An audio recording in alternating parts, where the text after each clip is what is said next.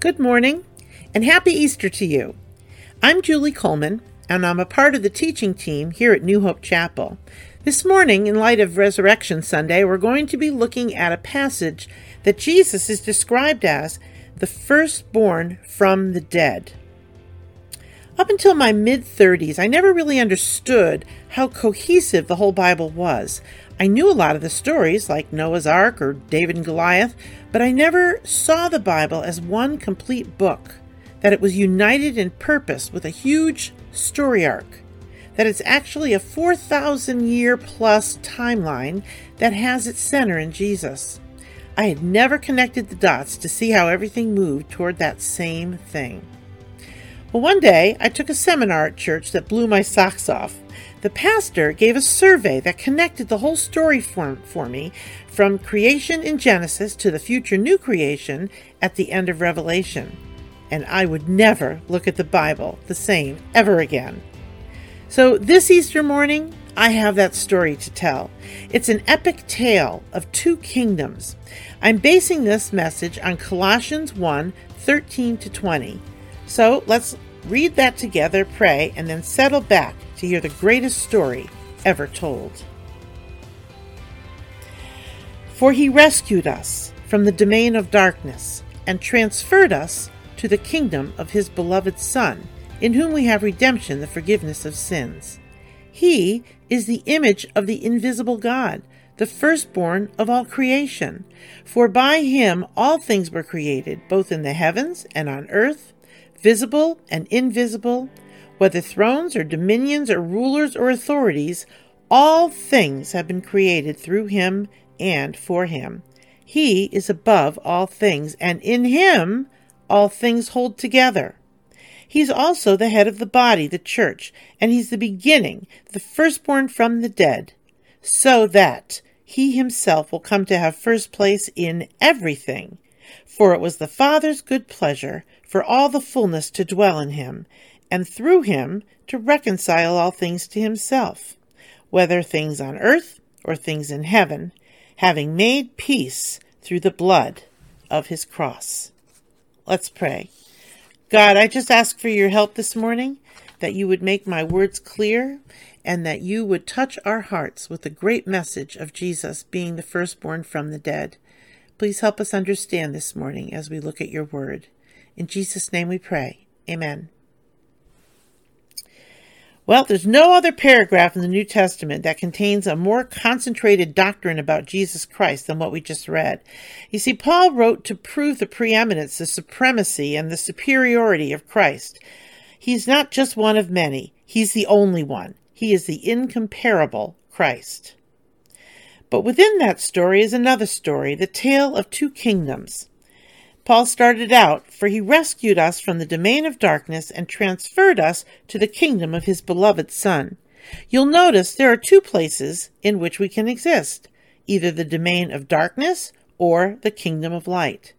They're two different kingdoms with two different rulers, one designed in holiness for good, the other designed in rebellion to destroy.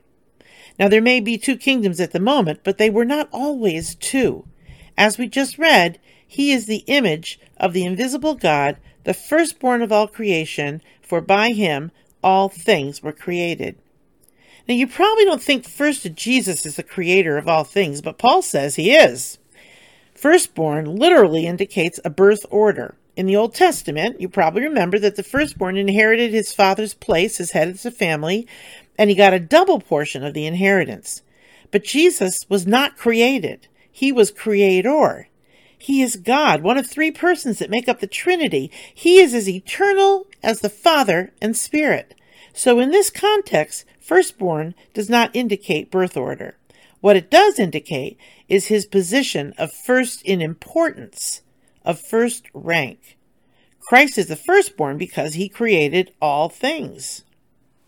All things, both in heavens and on the earth, visible and invisible, whether thrones or dominions or rulers or authorities, all things have been created through him and for him. So in the heavens and on the earth, visible and invisible. We'll start with the invisible. He created the angels and other spiritual beings to dwell in heaven and worship God. That's the invisible world. He also created the material world. He created the earth and everything in it, the stars in our galaxy. What we can see is the material world. And like God said after many days of creation, it was good. It was the kingdom of God, all of it. John even said at the beginning of his gospel, all things came into being through him, and part, apart from him, nothing came into being that has come into being. But that great kingdom wouldn't stay unified under one head for long. At some point, one of the most powerful and beautiful angels got the idea that he could rival God. Now, we don't have a lot of information in the Bible about him and, and his uh, beginnings on earth, but there is a passage in Isaiah's prophecy that is believed by many to describe what Satan was thinking as he rebelled. I will ascend to heaven. I will raise my throne above the stars of God. I will sit on the mount of assembly. I will ascend above the heights of the clouds.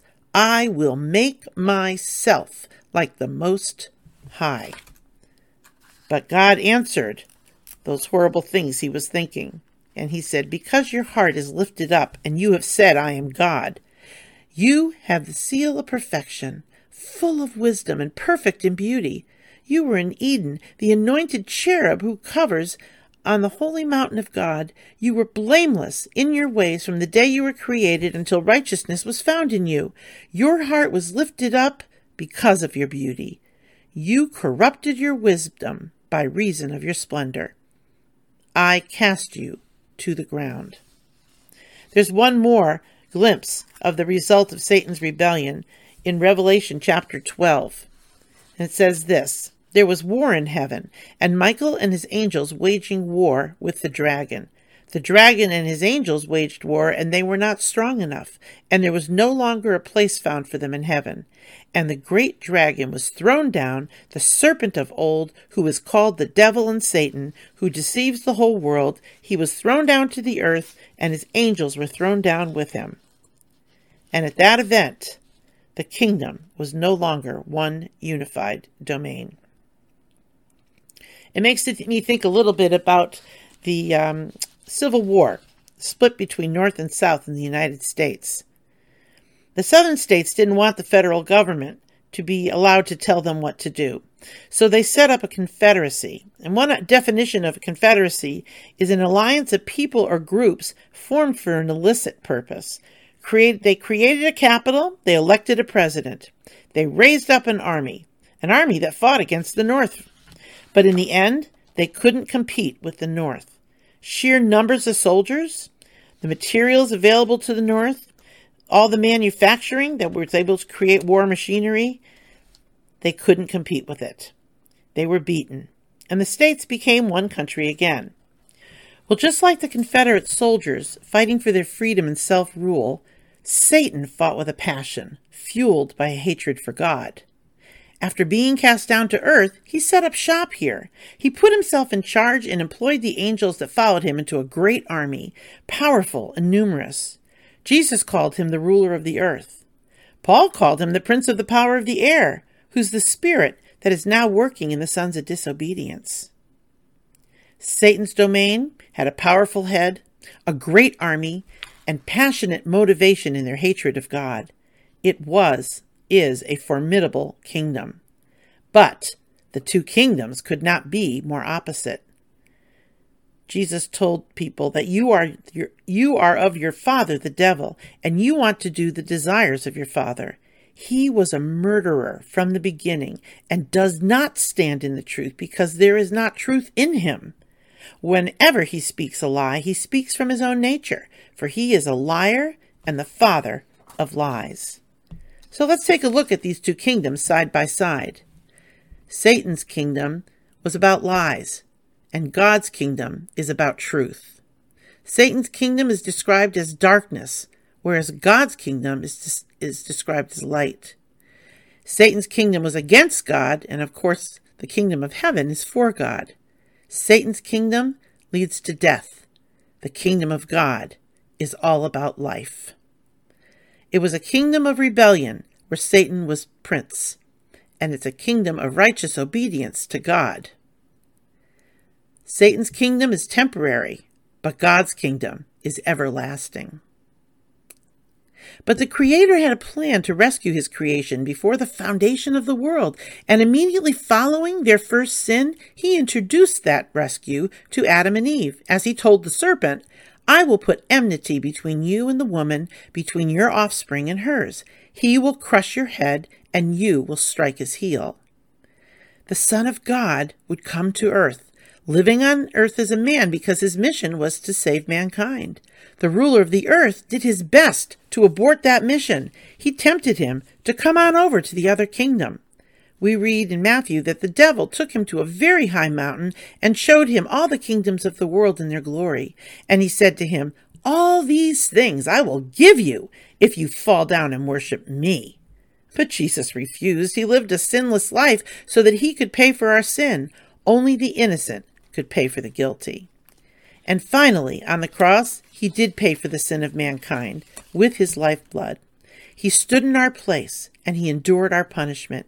He paid off a debt he did not owe. He suffered on the cross at the and at the worst moment crying out, "My God, my God, why have you forsaken me?"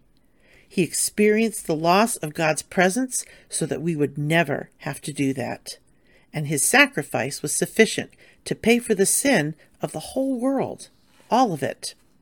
But his rescue mission didn't stop there.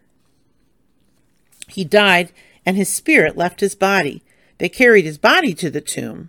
But First Peter tells us that, for Christ also died for sins once for all, the just for the unjust, so that he might bring us to God, having been put to death in the flesh, but made alive in the Spirit, in which also he went and made proclamation to the spirits now in prison, who once were disobedient, when the patience of God kept waiting in the days of Noah during the construction of the ark, in which a few, that is, eight persons, were brought safely through the water. Corresponding to that, baptism now saves you through the resurrection of Jesus Christ, who is at the right hand of God, having gone into heaven after angels and authorities and powers had been subjected to him. Now, I know that's kind of a weird passage, and scholars have long debated about what Peter was describing here. When did Jesus do that? And who are those spirits in prison? Where did this happen? This is one of the most difficult passages in the Bible, but I'm going to take a stab and give you my take on this. In light of the fact that Jesus died and his body laid in the grave for three days, the payment for sin had been made, people could be set free from their enslavement to sin, but death, the ultimate result of the fall, still needed to be conquered. So I believe that between his death and resurrection, in spirit, Jesus went to Hades where the disobedient spirits were. I'm thinking it was Satan's army of fallen angels as described before the story of Noah. And he proclaimed his victory over them. He proclaimed his victory over them. The war had been won for the kingdom of God. And like on the cross and its agony, his going there meant that we will never have to go to that place. He went for us. He represented us on the cross when he paid for the sin of mankind. He went through death, including a visit to Hades instead of us, but he didn't stay in the grave. On that resurrection Sunday, God raised him from the dead, forever releasing us from what was our condemnation. And so Paul wrote, He is firstborn from the dead. He conquered death forever. Because without his resurrection, there could be no resurrection for others. We were born into the kingdom of darkness. We were held captive there by our sin. But Jesus is the victor over that kingdom. When we believed in him, he transferred us from the darkness into the kingdom of light. He set us free from the captivity of our own making. So, when our bodies die, we will go straight into the presence of the Lord. Paul wrote, knowing that while we are at home at the body, we are absent from the Lord. We are of good courage, I say, and prefer rather to be absent from the body and to be at home with the Lord. Do you see it? There's only two options for believers. Our spirit is dwelling either in the body or is present with the Lord. No punishment for our sin awaits us. No stay in hell is necessary. He did all that for us. We just have two places we can be here, in the body, and with God. Jesus being the firstborn of the dead also means there were going to be those who followed. He was the first to rise, but not the last. Romans 8:29 says, "For those whom he foreknew, he also predestined to become conformed to the image of his son, so that he would be the firstborn among many brethren." He rose never to die again, and we will follow him in that way. Notice what Paul says of Jesus here. First, he rescued us. He delivered us from the powers of darkness. He canceled the debt that we owed. He made it so that we cannot be enslaved ever again. His forgiveness set us free. And then he transferred us. Now, this word, transferred, was used to describe the deportation of a population from one country to another. So that word would have rung a bell for those living in Colossae, because 200 or so years before, Antiochus transported at least 2,000 Jews from Babylonia to the area around Colossae. They were given houses and farmland and were exempt from taxation for 10 years. They were to have the right to live under their own laws. The big difference was earthly rulers transported the defeated, but Jesus transported the victors. It would have been a great metaphor for them to understand what Paul was teaching about being transferred. We've become full citizens of a new kingdom. We live on earth and acknowledge our future inheritance by living as kingdom citizens in the here and now. So what? What does Jesus being the firstborn from the dead mean for us today? His victory is our victory. The war has been won. But we see, still see the enemy's presence. They continue in their destruction, but that won't last forever. Reminds me a little bit of World War II. Even after all the peace treaties were signed, some pockets of people kept on fighting until they were finally stopped for good. Satan's army may know that the war is lost, but they will continue in their skirmishes to fight on until God puts an end to their kingdom. And we see that end in Revelation. It says, Death and Hades were thrown into the lake of fire. So Satan and his kingdom know their days are numbered because the end has been written. It's just a matter of time. One day that domain will be abolished for good. Remember back in Exodus where Moses was leading the people out of Egypt and the Egypt army was right behind them, pursuing them. So God rescued them by parting the Red Sea and having them walk across on dry land, the waters piled high on both sides of them. But before they made the crossing, Moses told them, Do not fear. Stand by and see the salvation of the Lord, which he will accomplish for you today. For the Egyptians, whom you have seen today, you will never see them again forever. The Lord will fight for you while you keep silent. Just as he did that for the Egyptians, God has done the same for us. We have been rescued out of the domain of darkness and its slavery. We have been transferred into the kingdom of light, the promised land. We will not have to experience any more than physical death.